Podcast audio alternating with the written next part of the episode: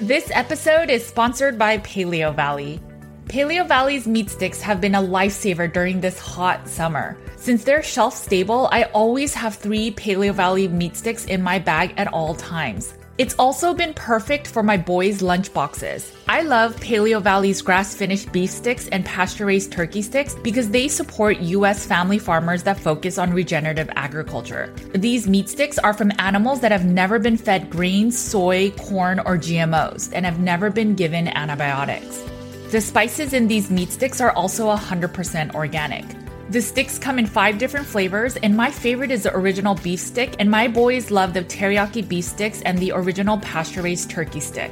Paleo Valley's meat sticks are a perfect snack and frankly a great value without skimping on quality.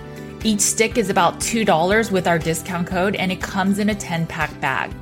Make sure to support this podcast and head over to paleovalley.com slash CATG and use code CATG to get 15% off your first order. Thanks for listening and supporting the Cutting Against the Grain podcast.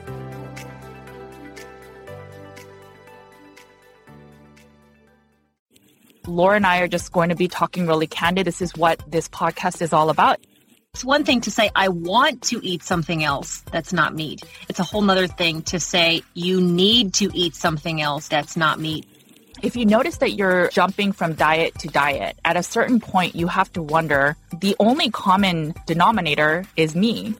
Get outside, go for a walk, yeah. get some vitamin D, breathe yeah. some fresh air, and stay happy and healthy and, and take care of yourselves. Let's just have some real talk. Welcome to the Cutting Against the Grain podcast. Welcome back to the Cutting Against the Grain podcast. My name is Laura Spath, and I am joined by my friend and co host, Judy Cho. And today we're going to talk about babies. We're going to talk about pregnancy a little bit, the formula shortage that's happening currently, and what that really means for parents, what that means for um, kind of from the government's perspective. And then also, we're going to talk about uh, C sections versus natural births a little bit.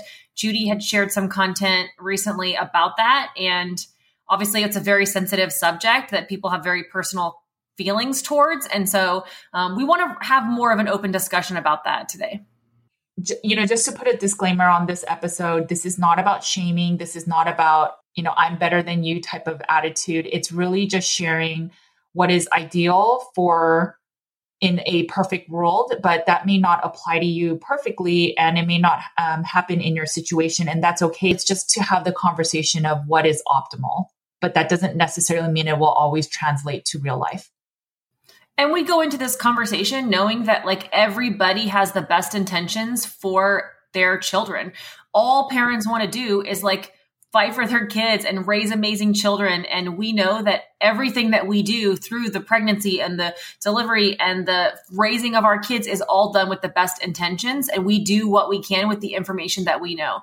I wish I could go back and change my health before I got pregnant, or I wish I could change the way that I ate while I was pregnant, and I can't. And so now I can take that information moving forward and do what is best for my kids, like where I know it is now. But we can't you know we can't go back and change things um, but it doesn't you know which is why i think people are it's such a personal thing that that a lot of these things are tied to um, which makes the conversations a lot harder. So hopefully we can balance this conversation today and give some good context.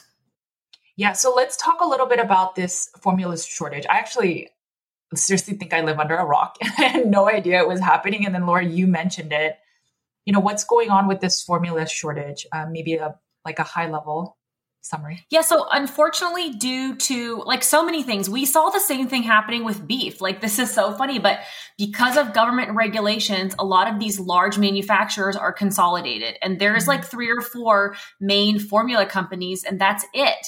Um, so of these four formula companies the same thing happened with beef. Like there's four major processing plants. One of them shut down, and we had this huge national beef shortage, um, like early in, you know, like the middle of 2020 or somewhere around there.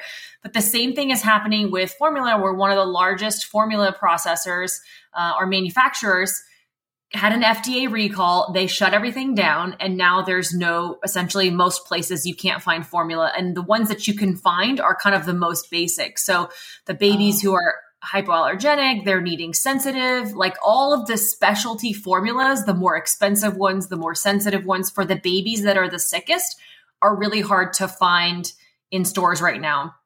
Um, there's actually studies that show that fewer than 35% of American babies are exclusively breastfed at six months old, and only 15% of American babies are still breastfed at age one. So, I, I, here's the I'm obviously a big advocate of breastfeeding, and I um, think that we are missing on breastfeeding support in our country, which is like a cultural issue that we don't have enough support systems in place for women who are breastfeeding. Number one, we don't have education in place for women who are breastfeeding. Right. We also expect parents, we live in a society where you have to have two working parents to be able to pay your bills.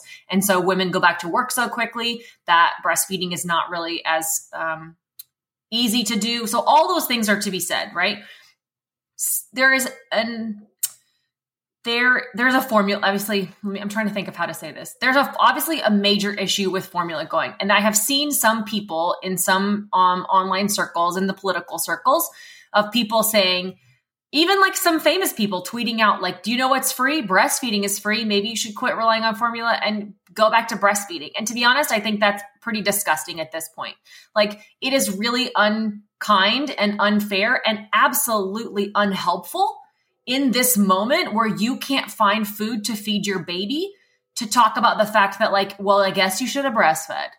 Okay? We're going to get into like talking about nutritional differences but how is that helping anybody or anything in this moment? What it should do we, first of all the first and foremost thing we should do is like fix the freaking sh- formula shortage so that we keep babies alive. That's what right. needs to happen. And some comments from like the administration talking about how mothers are hoarding formula and that's the problem.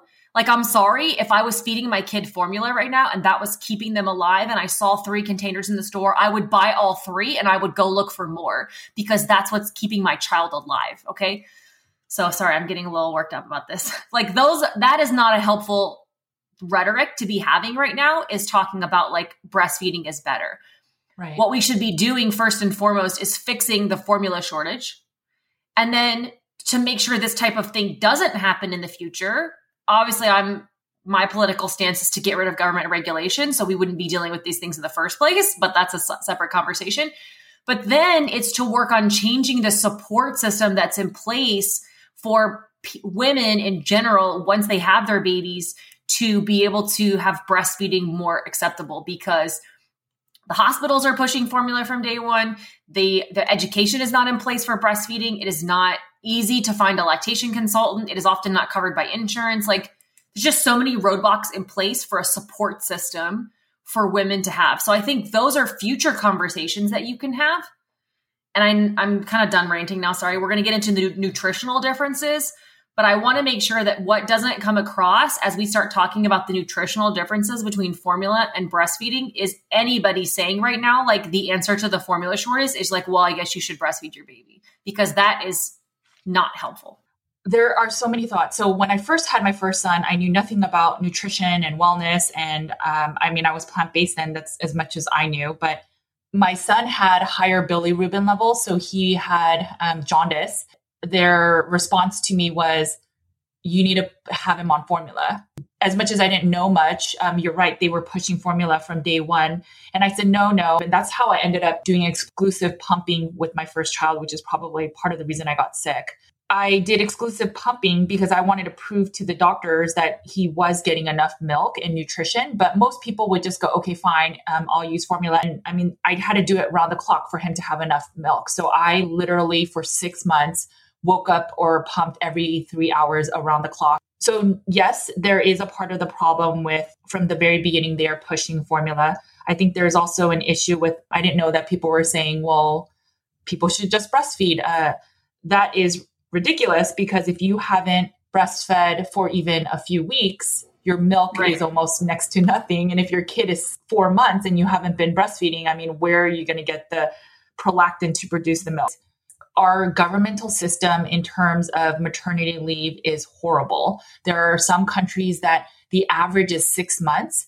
And then in other countries, it's one year. and we get maybe six weeks and it's only and a lot of it is not paid they give you the opportunity to take the six weeks off but it's not even paid and so you see a lot of these infant daycares it starts at six weeks and i think it's really sad that we don't have even standard care in terms of maternity leave and addressing that because I do think that round the clock feeding and is a lot of the reason why women end up starting to supplement formula at night because there's not yeah. a support system in place.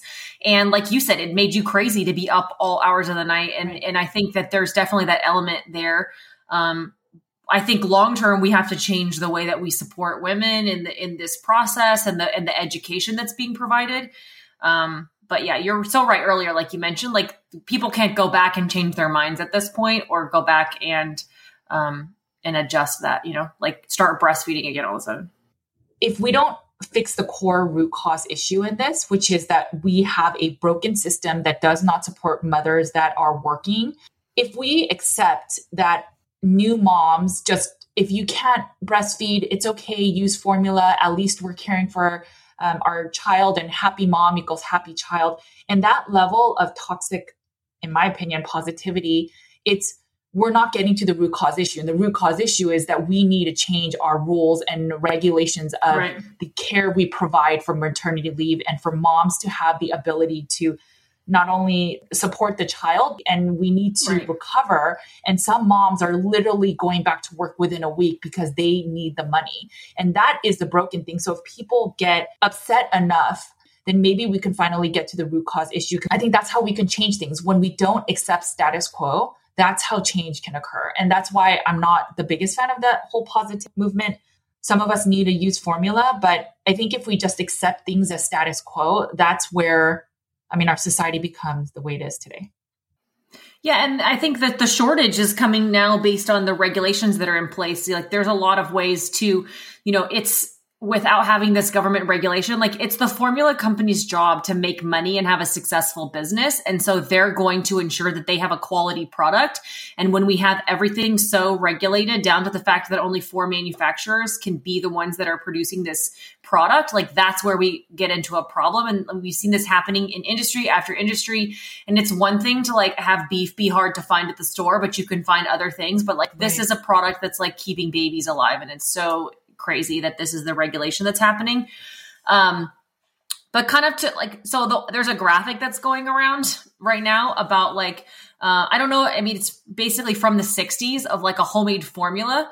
And so all, all that to say to wrap that up, we want to talk more about the nutritional aspect of formula at this point, um, and the hopefully the growth that can happen over time. You know, the ingredients, the the fix the answer is we need more support for women after pregnancy. We also need better quality formulas for when those things happen. When someone physically can't nurse for whatever reason, first of all, we need to support them more to the point that there's like we exhaust all other options. But there will always forever need to be uh, a way to feed babies that's not breastfeeding. We have so many circumstances where we need to be able to feed babies. And the problem is the formula that exists currently is full of junk that goes against what we know now as being healthy for us. It's full of crap ingredients um, and full of things that are really not helping you know you have a long successful gut health and all of those things in the future so again it's not about saying like you should you know breastfeeding is better for you it's saying that we need better formula options right. for the future that have better ingredients um, this one from the 60s had an example. It was saying that your recipe was supposed to be 13 ounces of pet evaporated milk, 20 ounces of water, two tablespoons of Karo syrup, and then you mix that up and then pour it into a bunch of different bottles. So they're literally feeding like evaporated milk, water, and Karo syrup. And so people were, you know, this was going around the internet. I don't know how legit it was, to be perfectly frank, but like people are saying, use this right now. Uh, don't do that. Like that's definitely terrible. But when you look at like actual baby formula today, like some of the ingredients are uh, just as terrible. I did a lot of research into formulas and I thought the ones from the German brands were the best. So I literally flew in German formula. And I think some of the pesticides probably didn't make it into the formula, but they still had seed oils. And one thing I like about this discussion with formulas is so that people can actually pause and think about, okay, wait, are my formulas even good quality? And, but generally, I think all formulas are not ideal. But it's, it's similar to the vaccine I think when people were starting to wonder, should I get the COVID vaccine, and made them wonder about all other vaccines and adjuvants and additives. And I think in a way that was like a hidden blessing with this same formula discussion. Maybe a lot of new moms that will not end up nursing, maybe they can figure out, okay, I am going to make my own formula or I'm going to look for certain things and then try that out. And so I think in that way, although this situation is really really bad um, i think there's a hidden blessing or a silver lining in a sense to that we are i mean even on our channel we're like talking about this when we would have never brought up this baby formula stuff. So right i'm just going to give a little bit of history um, i think history is always so important in terms of nutrition and wellness and regulations and just why things came about because there was no standard no formula regulations until 1980 it was the first infant formula law, and it only passed because 20 to 50,000 infants were exposed to a chloride deficient soy formula, and some of them ended up getting really, really sick.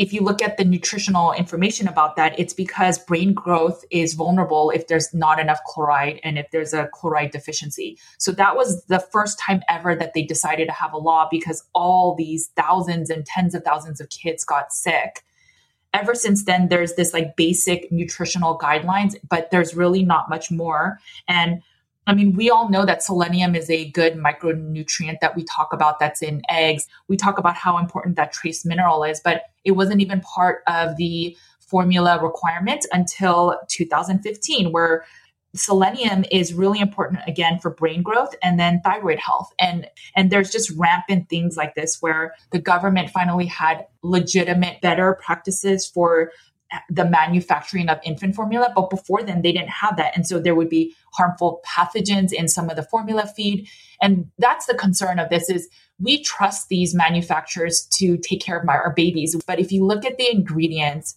it's horrific a lot of them use fake sugars. They use maltodextrin. They'll use like low fat or fat free milk. And then they add seed oils like canola oil or so- soy oil to balance out that level of fat. I think the ideal situation is honestly making your own formula. And I know it's a lot to ask. It's a very, very tall order to make formulas when you have a brand new baby and you're exhausted. But maybe that's where your significant other or a loved one can help you make the formula. There are better options available. Most parents don't know about it.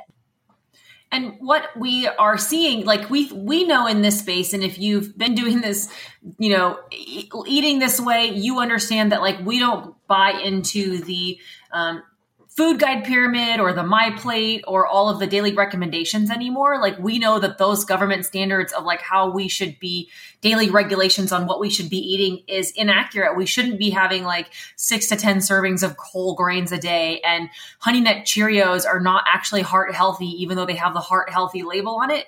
And yet we are still allowing the government to regulate these formulas based on some of those outdated nutritional information and so we really truly need better alternatives um, moving forward, you know, for, for options for families.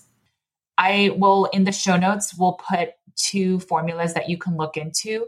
Um, I, I will also link to a long diatribe about why formulas aren't as ideal. There's a lot of scientific literature in it, and then why making your own is better. I'm, we're not going to get into that nuance, but if you are interested, if you have a baby or you know somebody that's feeding, uh, you may want to just consider it because it's really, really important. Yeah. All right, let's really briefly talk about um, pregnancy and then we'll get into the controversy from the C section post and stuff that you had. But I think for pregnancy, our you know, I wish I would have eat. I swear, Nathaniel's like blood type is probably Ben and Jerry's from the way that I ate while I was pregnant with him. Uh, I wish I could have gone back and done it differently. I think this is another thing where the, you know, some of the cultural element of like when you're pregnant is to just like give into all your cravings and eat and you know just you're eating for two and like all of these things like i did exactly that i gained like 80 pounds with probably both my pregnancies um it made it so much harder to get back off again. It was just so frustrating and difficult. It also made me like pretty lethargic during my pregnancies. I wish I would have done better. And like your you know you're growing a person and trying to feed it as it's as healthy as possible. And so obviously eating meat and just um, not feeding it tons of processed foods and sugars is obviously um, you know it's going to be good for you and for the baby and for your recovery. And so that's kind of the blanket statement of like what's necessary. I know that um, you have some thoughts around like pregnancy and carnivore like strict carnivore. Yes. You know i wasn't carnivore when i was pregnant so i only had the N equals ones that were shared. And what I have found, and there's no research on this in terms of carnivore plus what you can eat while pregnant, that most people cannot do zero carb on carnivore. I have yet to find one person that has done it successfully um, of all the people I've ever spoken to. And I think that actually kind of makes sense. So let me tell you what carnivore lady told me. She basically, the way she was able to stay carnivore was not going zero carb. And so she drank, I think she said a gallon of raw milk. And that gallon will actually be over 100 grams of carbs. When you are pregnant, your body needs to go into insulin resistance. So it needs to become insulin resistant so that you can grow. Just like when you're insulin resistant, you gain weight and so, in that logic, if you are super, super zero carb and meat only, and you have no carbohydrates, and so your insulin is really low, how are you going to produce a baby? If you are having at least milk or something to stimulate insulin and not just a basic amount, but a large amount, that will help you support the growth of the baby.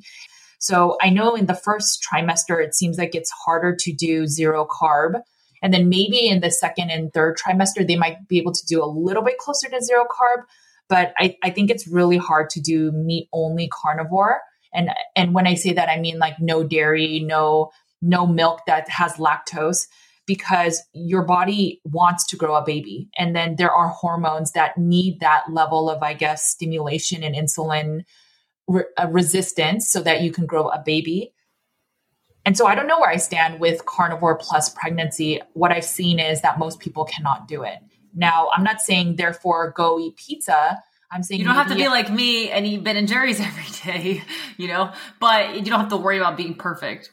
Yes, yes. So maybe you do a lower carb. Yeah, and you have like lists of the safest plant foods and some carbs, yes. and like maybe those are things that you incorporate as well. But obviously, this is like a very specific niche conversation, so we aren't yes. going to spend tons of time on it. But you can look at the links um, that Judy's rec- you know posting um, if you want to have more information on it. Yeah. Dr. Uh, Natasha Campbell McBride, she is the founder of the GAPS diet. Her latest book shares like a plant free version of her diet, which is basically carnivore.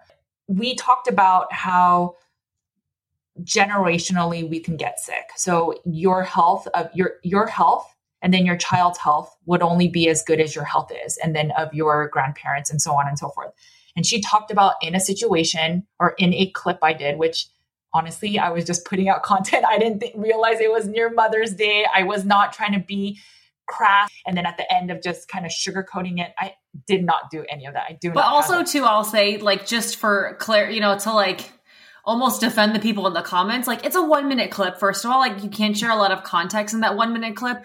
And her delivery is just very matter of fact. And yes. so, you know, like if I'm remembering correctly, like her delivery was basically like, if you have a C-section, your baby is not as healthy as if you had a natural birth. The end. And like there, all the comments were essentially like, I had a C-section, my kid is healthy. Like it was people took it as a personal call out of saying it sounded like you can't have a healthy baby if you have a C-section, which wasn't the message of her whole talk or the message of the interview, but like in that one sentence, it sounded like your baby won't be healthy if you don't have a vaginal birth because it's missing out on certain things for its gut microbiome. And so this is why we wanted to talk about it here because that's obviously not the the blanket statement um, and there's definitely more context in that.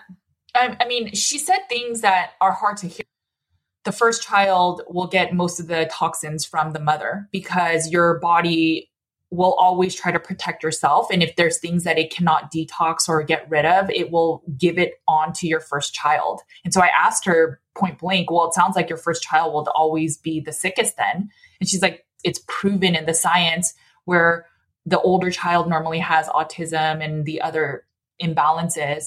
And that was hard for me to hear because I got sick with my first child. And I don't know if my first child is not as healthy, but she, she's not saying so, therefore, there's no solution. I mean, her GAPS diet, the carnivore cure diet, these diets are ways that we can band aid or heal the situation. And she's, like you said, she's being matter of fact. And I think it's also just something that, like, this is a something that women are just so um sensitive about obviously it's so personal it does feel like uh you know some women take it as a failure while other times it's like what's necessary when really I mean, we know the same thing goes with formula. There are situations where it is an absolute life saving necessity yeah. for the mother and the child. And the fact that this C section process has been invented has saved millions and millions of lives.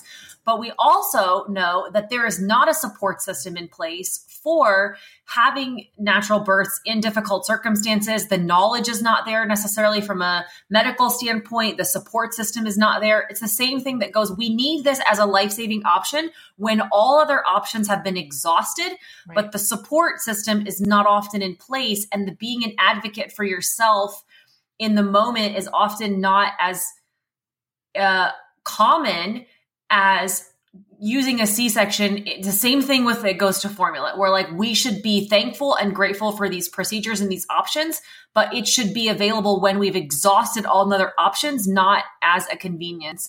And yes. i know that people feel very personal when you mention that a c-section can be used for convenience because they didn't they say i didn't do it for that. It was a necessary life-saving thing which isn't very true but it is also sometimes used for other reasons because of schedules and convenience. And I know personally women who have chosen that. Like, I needed to go back to work on a specific day. I have to have my baby on this day because this is when I have somebody else watching my other kids. So they scheduled a C section. Like, I know that that's happened, and it's because of the lack of support and the normalization of this birthing women, birthing babies in our society.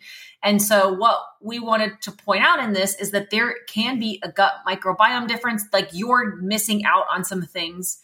Um, from a birthing perspective, like your baby is not getting certain bacterias and things when they are born that way.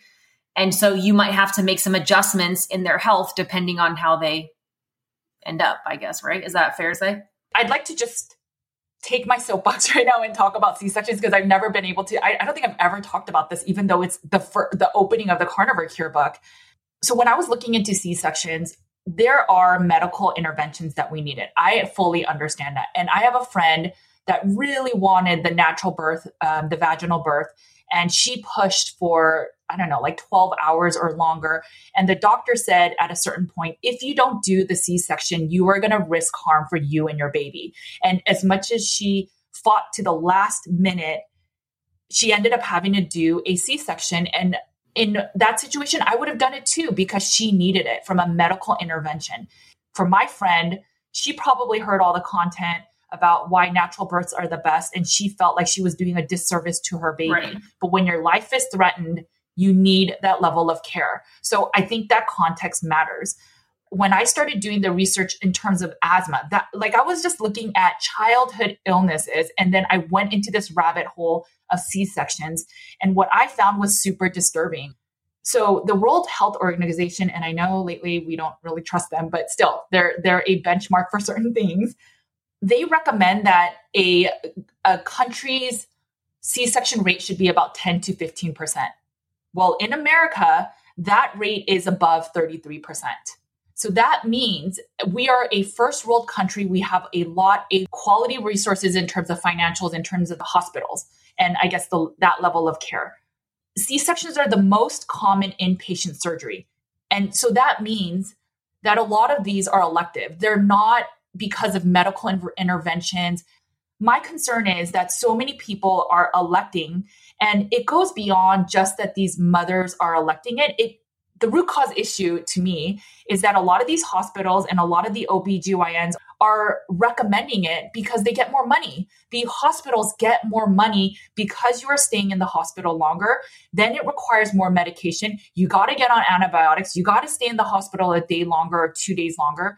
And it's a money making business. So then the doctors, they also get more money when they they have a C-section. But let me so say, you, there, let me say this though. I don't think it's a frontline nurse that's pushing for that or a frontline um, um, doctor, even. I think it's in administrative purposes. Like that's the pressure that the recommendations, like when these women hit this certain point, when they do this, like they're pushing. I think it's coming from an administrative standpoint because the, that's, I don't think this frontline nurse is saying, I'm going to get paid more by doing this. Like they're trying to do what's best for their patients. I think though, the problem is the recommendations on where do you draw the line for recommendations recommending a C section, where you draw the line for pushing a C section. I think that comes. I think you're right about it being about the money, but I think that's coming from an administrative standpoint and not from a frontline worker perspective. I do believe that the frontline people they have the best intentions at heart, but I think they're getting inaccurate information. Just like I think your average Joe doctor isn't necessarily, or your average Joe nurse isn't necessarily pushing a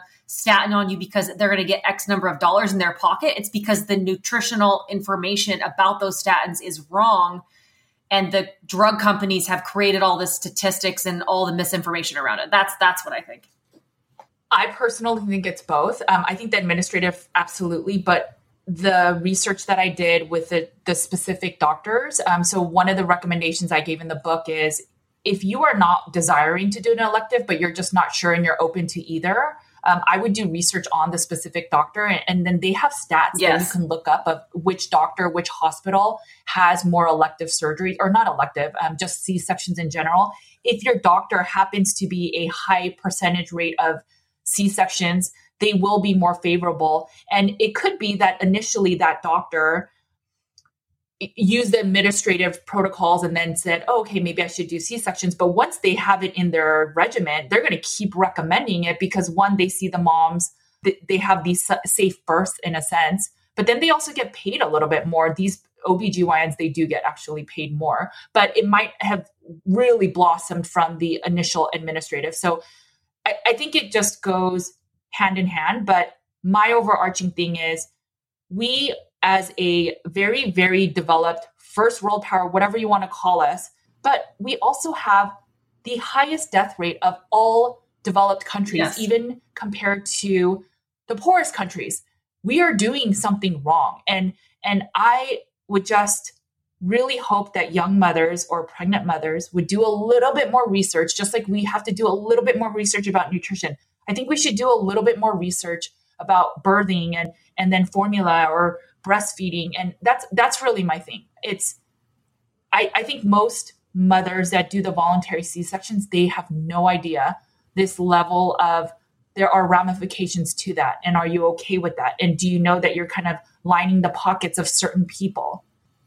I am not opposed to c-sections if it's for a medical intervention. I don't even think you should try to the point that you're risking your health. I, I do not believe that. But if you're doing it for an elective I want to fit my baby into my schedule. Most of us get accidentally pregnant. And just with that, I mean, it's just let nature run its course. I'm concerned with the fact that we have such a high mortality rate for mothers and babies when we are such a developed country. And now we are also doing these elective surgeries that have ramifications long term in terms of asthma and childhood illnesses and autoimmune. And then even the mother you're in this high stress state, your body needs to recuperate, and then bam, you're being fed uh, antibiotics. Like, how does that affect a healing body's ability to heal? And this stuff, like, really, really makes me sad because I wish all the doctors would give all this information and then let the patient decide, and it's not being given. Yeah.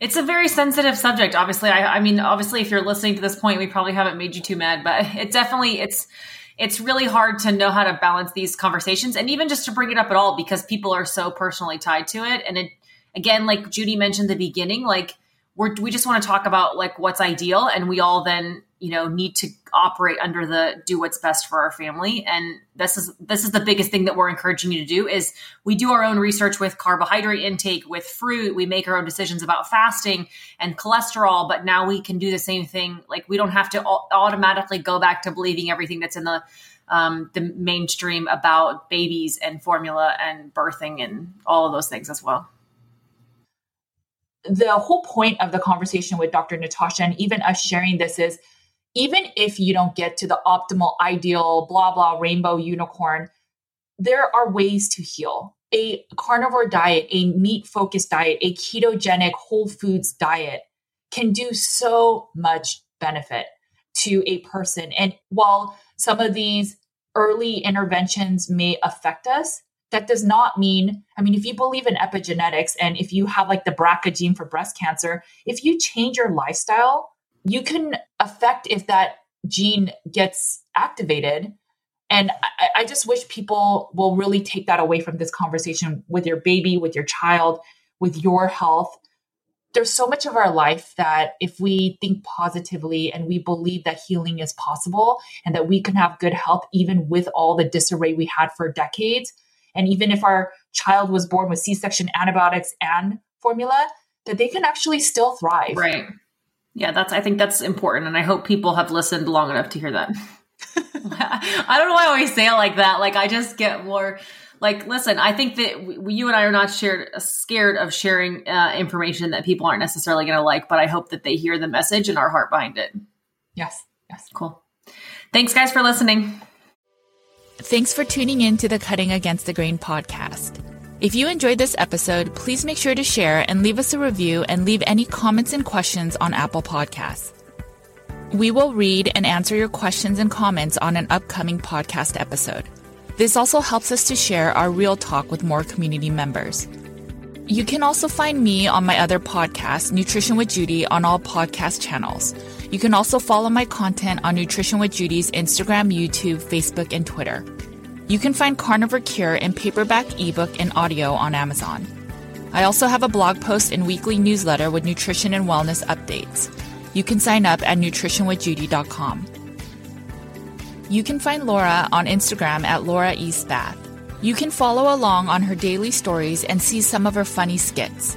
You can also find Laura on her YouTube channel where she shares tips on living a meat based lifestyle. If you're wondering how much meat to eat in a day, week, or month, Laura has you covered. She also shares how to make a perfect sear on a steak and how extended fasting looks like in real life. You can find her YouTube channel by searching Laura Spath. Thanks again for listening to the Cutting Against the Grain podcast. And remember, make sure to cut against the grain.